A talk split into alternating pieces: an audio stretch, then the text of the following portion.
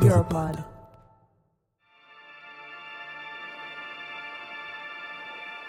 Ο Γιώργος Καραϊβάς έχει μόλις τελειώσει από την καθημερινή μεσημεριανή εκπομπή του στο Star Channel, όπου εργάζεται ως αστυνομικός ρεπόρτερ. Είναι 9 Απριλίου του 2021.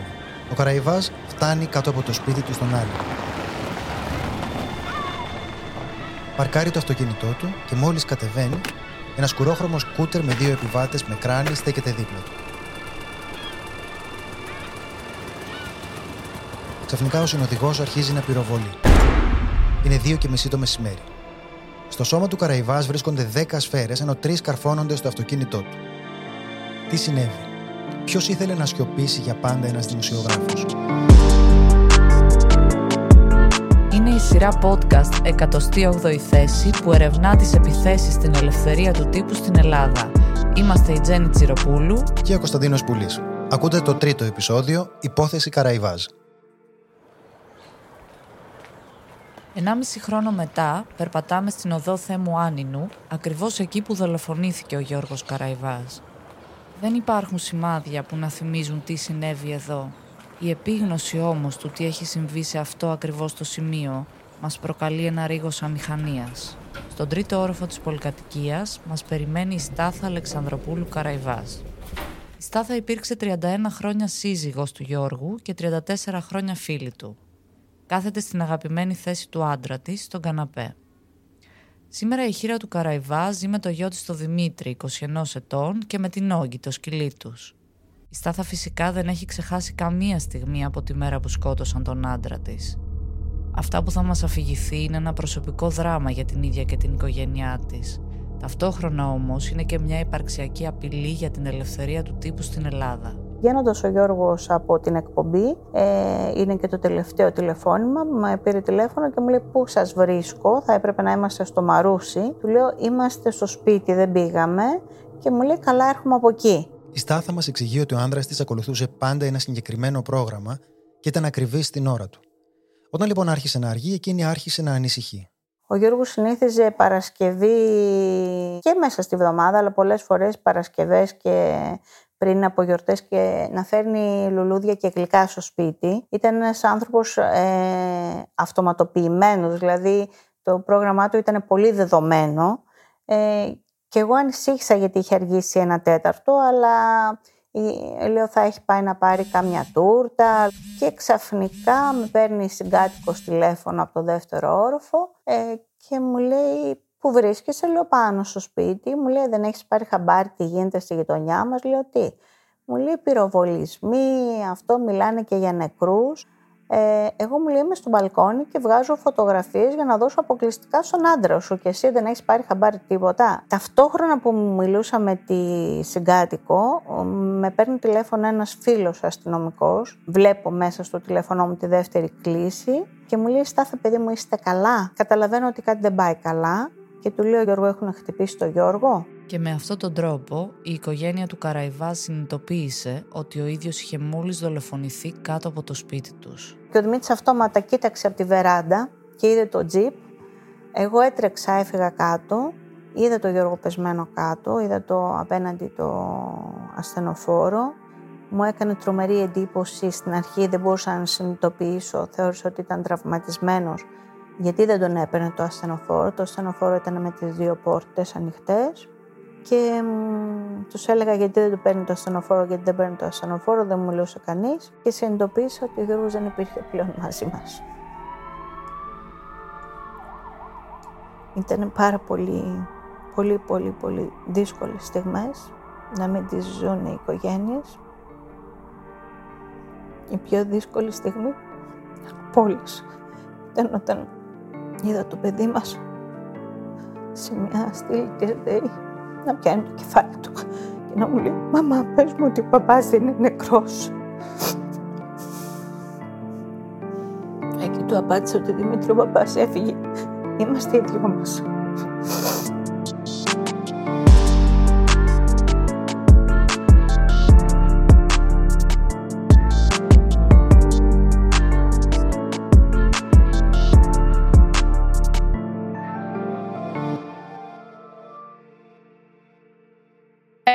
Γιώργο Καραϊβάς. Πάμε σιγά σιγά να δούμε αυτό το χάρτη ε, του αίματος που έχει ηχηθεί στα πληρωμένα συμβόλαια. Ένας άνθρωπος, ένας πρώην αστυνομικός, ένας άνθρωπος πραγματικό ένιγμα, μεγάλο μυστήριο, κοινό μυστικό σε όλους, ότι αποτελούσε τον γκρίκο αυτό, ο οποίος συνέδεε, θα το πω για πολλωστή φορά, την βαθιά παρανομία, το οργανωμένο έγκλημα δηλαδή, τους μεγαλοεπιχειρηματίες στον πολιτικό κόσμο και γενικότερα οτιδήποτε είχε να κάνει με νόμιμες, ημινόμιμες αλλά και βαθιά παράνομες δραστηριότητες με στενούς ε, δεσμούς και με την Εκκλησία. Μόλις ακούσαμε τον Γιώργο Καραϊβάς σε ένα από τα ρεπορτάζ του στο Star Channel για την Greek Mafia. Με τον Καραϊβάς δεν έτυχε να γνωριστούμε από κοντά. Τα ρεπορτάζ που κάναμε ήταν πολύ διαφορετικά και οι επαγγελματικοί μας δρόμοι δεν συναντήθηκαν ποτέ.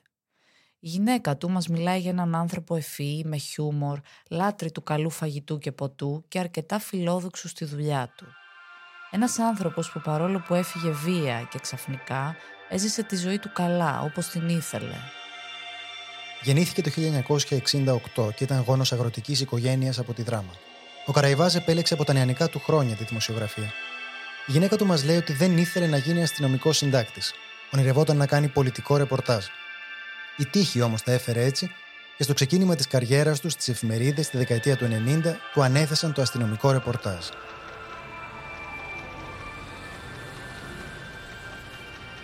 Και έμεινε σε αυτό για 30 χρόνια μέχρι και την ημέρα της δολοφονίας του. Η καριέρα του στο αστυνομικό ρεπορτάζ να ήταν αυτό που του κόστησε τελικά τη ζωή του. Ο Καραϊβάζ δολοφονήθηκε ως δημοσιογράφος. Δεν υπήρχε άλλο κίνητρο. Εξάλλου και ο ίδιος έγραφε για αυτό το ενδεχόμενο. Μέχρι τώρα, κανείς δεν έχει ενώσει τα κομμάτια της δολοφονίας Καραϊβάζ. 21 μήνες μετά, άλλωστε, η υπόθεση παραμένει ανοιχτή και ανεξιχνίαστη. Ξεκινήσαμε καλώντας στο τηλέφωνο έναν από τους πιο έμπειρους αστυνομικούς ρεπόρτερ στην Ελλάδα, τον Πάνο Σόμπολο, για να ακούσουμε την άποψή του μετά από 40 χρόνια στο χώρο όταν κάνει αστυνομικό ρεπορτάζ και μάλιστα σε περιπτώσεις όπως εδώ πέρα που είχαμε ένα ρεπορτάζ που άγγιζε και το οργανωμένο έγκλημα. Είναι μέσα στο πρόγραμμα ότι υπάρχουν κίνδυνοι, ότι δυσαρεστείς ανθρώπους οι οποίοι είναι ισχυροί και βίαιοι, οπότε είναι κάτι το οποίο το έχει κανείς υπόψη του ή ήταν κάτι που δεν θα μπορούσατε να το διανοηθείτε ότι μπορεί ποτέ να συμβεί αυτό που συνέβη; Κίνδυνοι υπάρχουν ε, και από εκδόλου που λένε στα δικαστήρια και από δόλο ότι θέλει να σε εκδικηθεί γιατί αποκάλυψες μια υπόθεση που δεν αποκλείεται να έχουμε τέτοιο, τέτοια ε, περίπτωση στην δολοφονία του άτυχου συναδέλφου μας του Γιώργου του Καραϊβάζ ε, ή αποκάλυψε ή επρόκειτο να αποκαλύψει ε, κάποιο παράνομο κύκλωμα. Ε, δεν ξέρουμε ακριβώς τι έχει συμβεί με τον Γιώργο. Εδώ έχεις να κάνεις με παράνομους, με ε, εγκληματίες, με ανθρώπους που ε, αυτή είναι η, ζωή που επέλεξαν, που διάλεξαν να κάνουν, να ζουν δηλαδή στην παρανομία και στην, στο έγκλημα και φυσικά αφού ανακατεύεσαι σε αυτά τα θέματα, με αυτά τα θέματα κινδυνεύεις. Το 2009 ο Καραϊβάζ άνοιξε το προσωπικό του blog που εξελίχθηκε στο site blog.gr.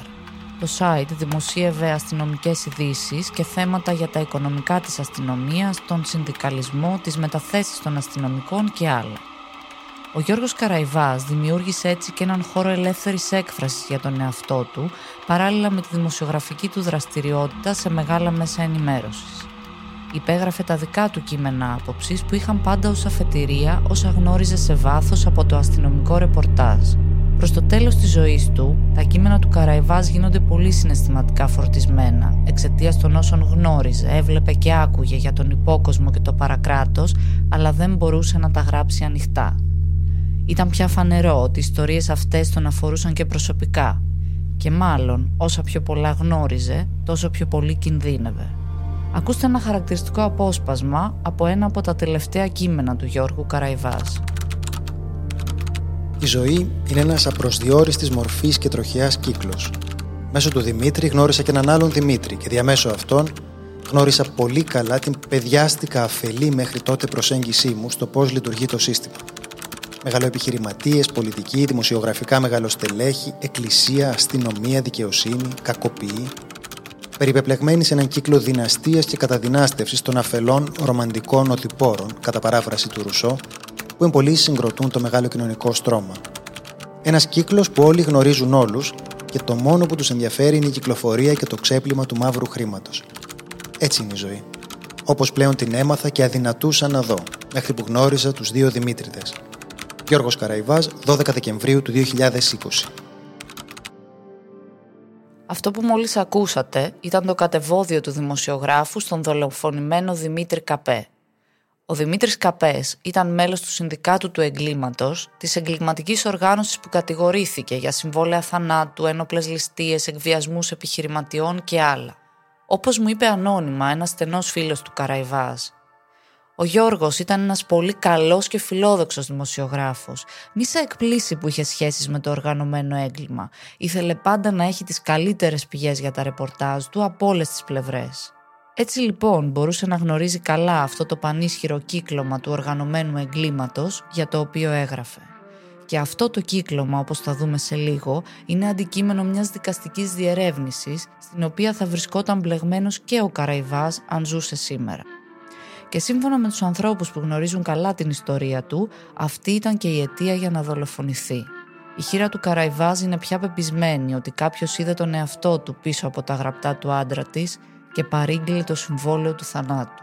Ε, προφανώς κάποιος είδε τη φωτογραφία του για να φτάσουμε εκεί που φτάσαμε. Προφανώς κάποιος είδε τη φωτογραφία του. Παρ' όλα αυτά, τον καιρό πριν τη δολοφονία του, η οικογένειά του δεν ένιωθε κανέναν κίνδυνο. Είχατε ποτέ κάποιο είδους φύλαξη; Ποτέ, ποτέ, ποτέ δεν ήθελε ο Γιώργος. Ούτε κάμερες, τίποτα. Τίποτα, τίποτα, τίποτα. Όχι, δεν ήθελε, ήταν κατά όλων αυτών.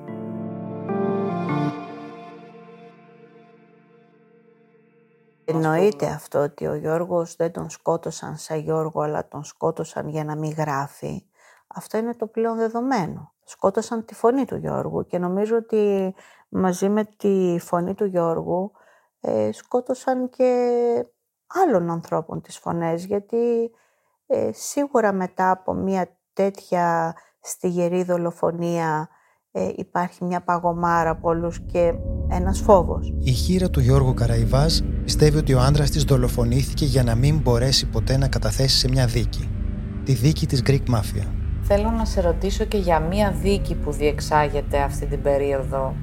Ε, στα μέσα ε, ονομάζεται η δίκη της Greek Mafia. Την παρακολουθείς, τη γνωρίζεις, είναι η δίκη που... Δεν την ε, γνωρίζω, δεν το γνώριζα, το ακούω τώρα από σένα. Οκ. Ε... Αν είναι αυτή η δίκη που περίμενε ο Γιώργος, πιστεύω ότι γι' αυτό, γι αυτό τον δολοφόνησαν, για αυτή τη δίκη. Είναι η δίκη που βασίζεται σε παρακολουθήσεις τηλεφωνικές και φυσικές της ΕΥΠ. Ναι, νομίζω ότι για αυτή τη δίκη, είναι το, αυτή η δίκη. για αυτή τη δίκη είναι δολοφονημένος ο Γιώργος. Ποια είναι, δηλαδή μπορείς να μας το εξηγήσεις λίγο αυτό όπως το σκέφτεσαι εσύ; Ε, μπορώ να σας πω αυτό που άκουγα ότι θα πάω και θα τα πω όλα. Καλέσαμε στο ραδιοφωνικό μας στούντιο έναν δημοσιογράφο που γνωρίζει αρκετά καλά τη συγκεκριμένη δίκη και που γνώριζε προσωπικά και τον ίδιο τον Καραϊβάς. Ο Μπάμπης Πολυχρονιάδης εργαζόταν στην ίδια εφημερίδα με τον Γιώργο αρκετά χρόνια πριν και κάποιες φορές έκαναν και παρέα. Σήμερα ο Πολυχρονιάδης είναι ο μοναδικός δημοσιογράφος που παρακολουθεί στα δικαστήρια αυτή τη δίκη της Greek Mafia. Στο εφετείο της Αθήνας υπάρχει μια δίκη η οποία βασίζεται σε ένα πόρισμα της ΕΕΠ του 2016 σύμφωνα με το οποίο κύκλωμα που αποτελεί το από αστυνομικού ε, ανθρώπους της νύχτας και δικηγόρους πολλούσε προστασία σε οίκους ανοχής, χαρτοπεκτικές λέσχες και παράνομα καζίνο και αποκόμιζε περί το 1 εκατομμύριο ευρώ κάθε μήνα. Αυτή τη στιγμή η δίκη κολυσιεργεί, μας εξηγείς λίγο τι ακριβώς συμβαίνει. Ναι, η, η ΕΕΠ είχε κάνει κάποιες ε, νόμιμες επισυνδέσεις, παρακολουθήσεις τηλεφώνων δηλαδή. Είχε κάνει τις απομαγνητοφωνήσεις. Ε, ο, έτσι άλλωστε ε, ε, έγινε και το πόρισμα και συνοδευόταν από τις απομαγνητοφωνήσεις γραπ, τις γραπτές ε, το πόρισμα.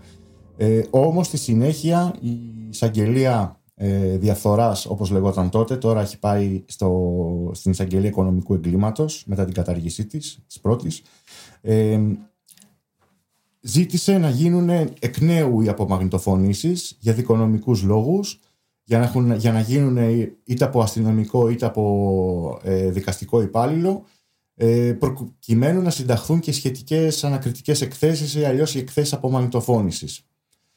Αυτές οι εκθέσεις απομαγνητοφώνησης που αφορούν το έτος 2016 πάνω στις οποίες στηρίχθηκε η δικογραφία, το πόρισμα και η δικογραφία, ε, δεν έχουν φτάσει στο δικαστήριο. Ενώ το δικαστήριο της έχει ζητήσει δύο φορές, τη μία φορά εστάλησαν εκθέσεις απομαγνητοφώνησης ε, που αφορούσαν το έτος 2017, το οποίο όμως δεν έχει σχέση με τη δικογραφία όπως είπα και πριν. Ε, και τη δεύτερη φορά, αντί να σταλούν οι εκθέσεις απομαγνητοφώνησης, θα εστάλησαν στο δικαστήριο τρία στικάκια τα οποία περιείχαν ε, τις συνομιλίες του έτους 2016 και για την ακρίβεια όχι ολόκληρου του 2016 αλλά από το Μάιο του 2016 μέχρι το τέλος του, εκείνου του έτους. Κρέμεται η δίκη από αυτό χοντρικά. Δηλαδή να πούμε τώρα ότι είναι κάτι το οποίο μπορεί η καθυστέρηση αυτή να την τεινάξει στον αέρα ή είναι μια καθυστέρηση αν δεν έρθουν τώρα θα έρθουν αργότερα και δεν αλλάζει τίποτα; Ενδεχομένως και να την τεινάξει στον αέρα.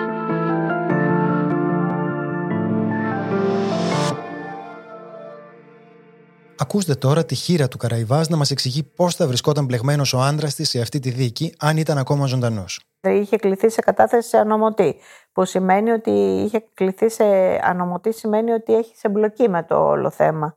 Ε, γιατί υπήρχε μια τηλεφωνική κόπια, ναι, καταγραφή, ναι. μια τηλεφωνική καταγραφή ε, ενός κακοποιού ενός ανθρώπου, τέλος πάντων δεν ξέρω λάθος είναι ο όρος κακοποιού, ενός ανθρώπου ο οποίος φαίνεται ότι εμπλέκεται σε όλο αυτό το ε, κομμάτι, που λέει ότι στη λογίστριά του βγάλε για τον Καραϊβάζ ένα χιλιάρικο.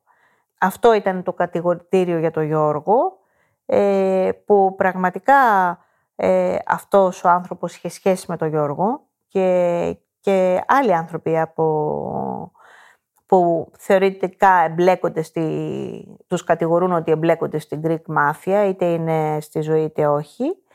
Και ο συγκεκριμένος άνθρωπος είχε και μία νομότυπη εταιρεία, ο οποίος ήθελε να αναλάβει ο Γιώργος ε, την εκπροσώπησή της ε, σαν γραφείο τύπου, που ποτέ δεν το αποδέχτηκε ο Γιώργος λόγω ε, άλλο, λόγω δικής του θέλησης, όμως δεν έκρυψε ποτέ ο Γιώργος ότι με το συγκεκριμένο άνθρωπο είχε προσωπικές επαφές. Προσπάθησαν να βάλουν στο κάδρο του Γιώργου, στο Γιώργο μέσα σε αυτό, να τον εμπλέξουν μέσα σε αυτό.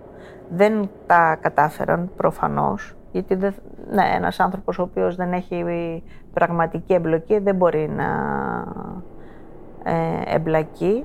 Ε, και ήταν δεδομένο ότι θα κατέθετε και ότι θα τα έλεγε όλα. Τι θα έλεγε δεν μπορώ να ξέρω. Αυτή την πληροφορία τη θέτουμε στην κρίση του Μπάμπη Πολυχρονιάδη και ζητάμε να τη σχολιάσει.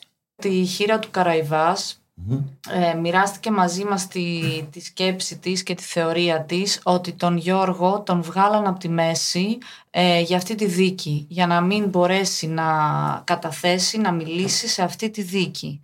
Ναι, το πιστεύω αυτό. Το πιστεύω και εγώ ότι αυτό έγινε.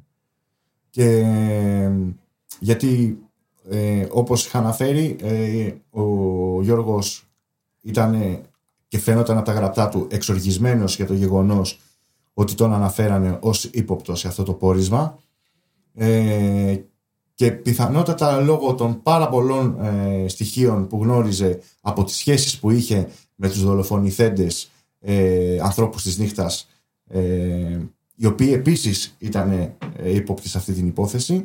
Ε, ε αν έφτανε ε, και ο Γιώργος να καταθέσει ε, στο δικαστήριο να, να έλεγε πάρα, πάρα πολλά πράγματα που δεν θα ήθελαν κάποιοι να ακουστούν και τα οποία νομίζω θα αφορούσαν κυρίως το χώρο της αστυνομίας. Και είναι ένα, ένα κύκλωμα που αφορά οργανωμένο έγκλημα ε, πρώην αξιωματι, αξιωματούχους της Ελλάς που βρίσκονταν και σε υψηλόβαθμες θέσεις. Ίσως και ναι, δεν ξέρω.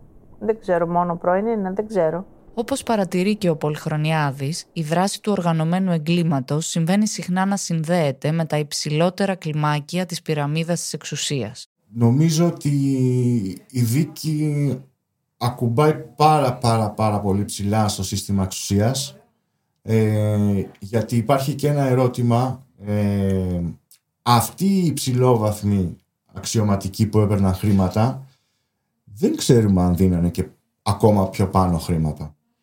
Ε, δεν θέλουν νομίζω και επειδή κάποιοι από αυτούς είχαν κέρυες ε, θέσεις. Δηλαδή ήταν σε, πώς να σας πω, για, σε πολύ σημαντικές υπηρεσίες για την ελληνική αστυνομία.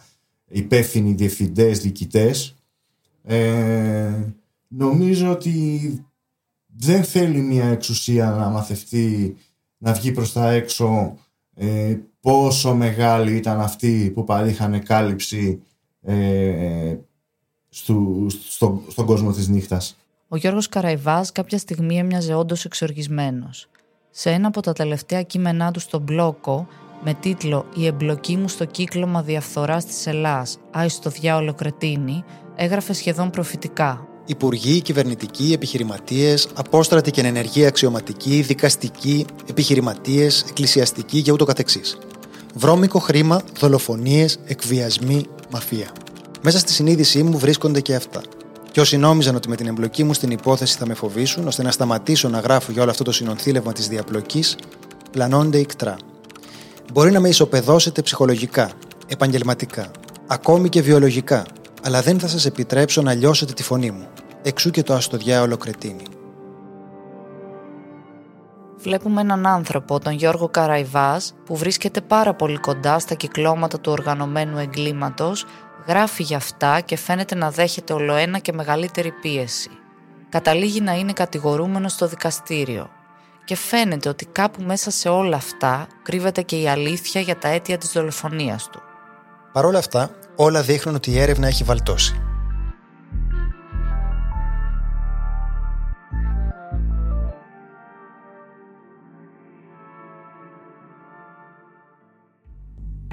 Την ημέρα της δολοφονίας του δημοσιογράφου Καραϊβάζ, ο τότε Υπουργός Προστασίας του Πολίτη, Μιχάλης Χρυσοχοίδης, υποσχέθηκε δημόσια, όπως θα ακούσετε αμέσως, γρήγορη εξυχνίαση του ιδεχθούς εγκλήματος. Η δολοφονία του Γιώργου Καραϊβάζ αποτελεί έγκλημα ιδεχθές.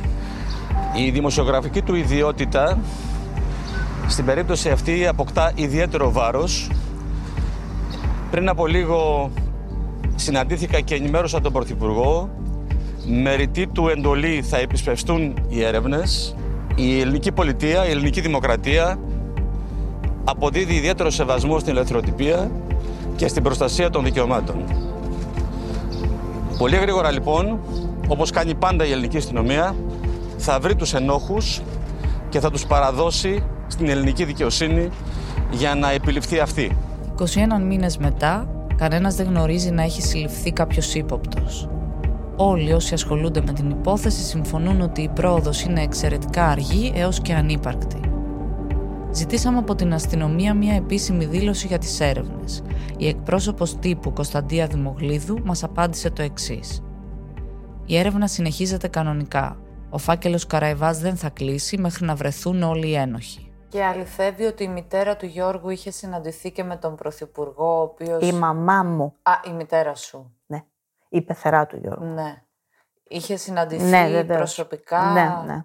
Όπου εκεί τι. Και ο Πρωθυπουργός ε, της είπε τι μας έχει ενημερώσει ο κύριος Θεοδωρικάκος και η μαμά μου του είπε ότι δεν μας έχει δεχτεί καν. Δεν μας έχει και έμεινε υποτίθεται άφωνος και είπε ότι με εντολή μου αύριο θα πάρετε τηλέφωνο να κλειστεί ραντεβού. Αυτό το ραντεβού έκανε δυόμιση μήνες να κλειστεί. Τελικά βρεθήκαμε. Ο υπουργός είπε ότι είναι θέματα αστυνομίας και δεν εμπλέκεται. Πιστεύεις ότι είναι μία έρευνα και μια δολοφονία που η εξυχνίασή της προϋποθέτει και πολιτική βούληση; Θα ανατρέξω πίσω στα λεγόμενα του Γιώργου. Ε, όταν είχαν σκοτώσει έξω από την ταβέρνα του Κριτικού έναν α, απότακτο αστυνομικό, ο οποίος λεγόταν... Τον ότι- Παπαχρήστου. Ναι. Ο οποίος λεγόταν ότι ήταν ένας συνδετικός κρίκος μεταξύ της ένομης και της άνομης ζωής της Αθήνας και γενικότερα και της Μικόνου, ότι κανένας δεν ήθελε να βρεθούν. Και θα πω το ίδιο νομίζω, ότι κανένας δεν θέλει να βρεθούν. Παίρνοντας για λίγο απόσταση από τη συναισθηματική φόρτιση των οικείων του, στην υπόθεση Καραϊβάζ αυτό που μας ενδιαφέρει δεν είναι μόνο η δολοφονία καθεαυτή. Είναι και ο φόβος ότι πρόκειται για μια δολοφονία που τα αίτια της ριζώνουν στον κόσμο του οργανωμένου εγκλήματος και γι' αυτό ίσως δεν ερευνάται ενδελεχώς. Ευρύτερα ο πολιτικός κόσμος, με δεδομένο ότι μόνο λίγο δεν είναι να, δο- να δολοφονείται ένας δημοσιογράφος μέρα μεσημέρι κατά το σπίτι του σε μια ευρωπαϊκή χώρα, ε, σας έχει στηρίξει με κάποιο τρόπο, υπάρχουν επικοινωνίες; Όχι, όχι, όχι. Γι' αυτό είπα ότι ε, θέλω να, κα- να μπει το έγκλημα του Γιώργου ως ένα έγκλημα κατά του τύπου. Σε αυτό, σε αυτό το τομέα θέλω να αγωνιστώ και να έχω μια... και είμαι, πε- είμαι σίγουρη ότι θα έχω μια καλή έκβαση. Η χείρα του Καραϊβάς μας λέει ότι ένας από τους λίγους πολιτικούς που διεκδικούν να μην ξεχαστεί η δολοφονία Καραϊβάς γιατί η εξυχνίασή της είναι θέμα ελευθεροτυπίας και δημοκρατίας είναι ο Ευρωβουλευτής και ίσως όχι τυχαία πρώην δημοσιογράφος και ο ίδιος Κώστας Αρβανίτης. Τον καλέσαμε όσο βρισκόταν στο Στρασβούργο λίγο μετά την ομιλία του για τις δολοφονίες δημοσιογράφων στην Ευρωπαϊκή Ένωση. Εδώ στο Ευρωπαϊκό Κοινοβούλιο η υπόθεση Καραϊβάζ είναι ψηλά στην ατζέντα. Δεν είναι τυχαίο άλλωστε ότι η επιτροπή μου, η δεύτερη σε δύναμη επιτροπή που είναι η LIBE, θα έρθει τέλος Γενάρη στην Ελλάδα εξεταστική επιτροπή για την υπόθεση Καραϊβάζ. Μπορεί τα συστημικά μίντια να κάνουν ότι δεν ακούν. Τον κλάψαμε μία μέρα, τον είδαμε και στο φέρετρο στην κηδεία, κάναμε και δύο κοντινά στην, ε, στη γυναίκα του και στη μάνα του και στο άμοιρο παιδί του. Τέλειωσε το θέμα για αυτούς. Επιτροπή εξεταστική να έρχονται στην Ελλάδα δεν έχει ξαναγίνει αυτό. Έρχεται η PEGA για τις παρακολουθήσεις και έρχεται και η LIBE για το κράτος δικαίου και για την δολοφονία Καραϊβάς. Και για τη μονοπωλιακή κατάσταση του τύπου και τις διώξεις δημοσιογράφων. Πράγματι. Μπορεί θεσμικά στο Ευρωκοινοβούλιο να εξακολουθεί η συζήτηση, αλλά στην Ελλάδα σταμάτησε πάρα πολύ νωρίς, σαν να μην συνέβη ποτέ η δολοφονία. Σαν να μην είναι η τραγικότερη δυνατή κατάληξη για ένα δημοσιογράφο. Την ίδια ώρα και άλλοι διεθνείς οργανισμοί εξακολουθούν να ασχολούνται. Έντονο διεθνές ενδιαφέρον για την υπόθεση υπάρχει και από τους ρεπόρτερ χωρίς σύνορα. Ο Παύλ Σάλαϊ, επικεφαλής του γραφείου της οργάνωσης στην Ευρωπαϊκή Ένωση και τα Βαλκάνια, ήρθε στην Ελλάδα τον Οκτώβριο του 2022. Ένα από τα ραντεβού του ήταν με τον κυβερνητικό εκπρόσωπο Γιάννη Οικονόμου, προκειμένου να ασκήσει πίεση για να εξηχνιαστεί η δολοφονία Καραϊβάς και για να μην μείνει στην ιστορία ως άλλη μία ανεξιχνίαστη δολοφονία Έλληνα δημοσιογράφου, θυμίζοντάς μας τον Σοκράτη Γκιόλια που δολοφονήθηκε το 2010 κάτω από το σπίτι του. Συνάντησα τον Παύλο Σάλαϊ στην Αθήνα για να μου πει τι ακριβώς διεκδικούν οι ρεπόρτερ χωρίς σύνορα από την ελληνική κυβέρνηση.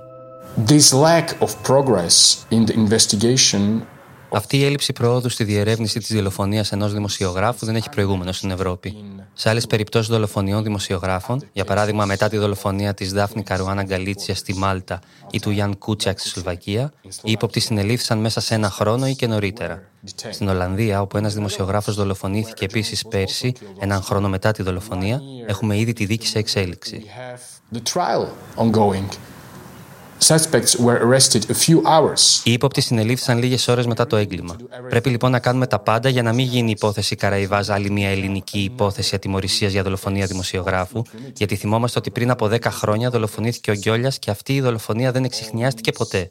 Καλέσαμε τις αρχές όχι μόνο να ρίξουν όλα τα απαραίτητα μέσα στην έρευνα, η οποία πρέπει να επιταχυνθεί για να σεβαστούν τη δική τους υπόσχεση για γρήγορη εξυγνίαση, αλλά τους προτείναμε να καλέσουν και τη Europol εάν πιστεύουν ότι οι δυνατότητές τους δεν είναι επαρκείς. Think they don't have enough capacities. Europol, the European agency, Η Europol, η Ευρωπαϊκή Αστυνομική Υπηρεσία, βοήθησε πολύ στην έρευνα για τη δολοφονία του Γιάνν Κούτσιακ στη Σλοβακία. Έχουν πολύ σημαντικές αναλυτικές δεξιότητες και όλη αυτή την τεχνογνωσία για να εργαστούν στην υπόθεση Καραϊβάζ. Αλλά οι ελληνικές αρχές πρέπει να συμφωνήσουν σε αυτό και φυσικά και η Europol πρέπει να συμφωνήσει επίσημα σε αυτό. of course, Europol must formally agree to that. Να σας θυμίσουμε εδώ ότι η δολοφονία Καραϊβάζ ήταν ένας από τους λόγους που η Ελλάδα το 2022 έπεσε από τη θέση 70 στη θέση 108 και έγινε η ευρωπαϊκή χώρα με τη χειρότερη θέση στην ελευθερία του τύπου. Η υπόθεση παρόλα αυτά σχεδόν εξαφανίστηκε από την ατζέντα των ελληνικών ΜΜΕ λίγο μετά την κηδεία. Αυτό είναι άλλωστε και ένα από τα παράπονα της Μαρίας Αντωνιάδου, Προέδρου της ΕΣΥΑ. Είναι φοβερό το γεγονός ότι όταν εκτιλήσεται κάτι απασχολεί διαρκώς την κοινή γνώμη μία εβδομάδα, δέκα μέρες και στη συνέχεια δυστυχώς ξεχνιέται. Για μας ο Γιώργος Καραϊβάς δεν έχει ξεχαστεί ε, και προσπαθούμε να στηρίξουμε την οικογένεια με οποιοδήποτε τρόπο μπορούμε είτε νομικό είτε ε, κοινωνικό γιατί δεν πρέπει να ξεχάσουμε τους δύο ανθρώπους που έμειναν πίσω και δίνουν αγώνα μαζί με εμάς για τη διαλεύκανση της υπόθεσης. Η δολοφονία είναι η πιο ακραία μορφή λογοκρισίας. Ο Παύλ Σάλαϊ, τον ρεπόρτερ χωρίς σύνορα, μου υπενθυμίζει λίγο πριν αποχαιρετιστούμε αυτά τα λόγια του George Bernard Shaw. Of course, if you are a journalist working... Και φυσικά, αν είσαι δημοσιογράφος που ερευνάς υποθέσεις διαφθοράς στην αστυνομία ή κάνεις ρεπορτάζ για αξιόπινες πράξεις αστυνομικών ή άλλων αρχών επιβολής του νόμου στην Ελλάδα, θα το σκεφτείς μία και δύο φορές αν θα συνεχίσεις την έρευνά σου και ποιες θα είναι οι συνέπειες αν δημοσιεύσεις ευαίσθητες πληροφορίες, όσο και αν αυτές είναι διασταυρωμένες. Άρα, είναι πολύ σπάνιο η δολοφονία ενός δημοσιογράφου να μην προκαλέσει φόβο και αυτολογοκρισία στους συναδέλφους του. Αυτό που όμως εντείνει το φόβο και την αυτολογοκρισία είναι η ατιμορρησία η έλλειψη δικαιοσύνης για τη δολοφονία. Μόνο στις χώρες που αποδίδεται δικαιοσύνη, η δολοφονία ενός δημοσιογράφου δεν οδηγεί σε φόβο και έντονη αυτολογοκρισία και των άλλων δημοσιογράφων. Αυτό είναι ένας πολύ σημαντικός παράγοντας.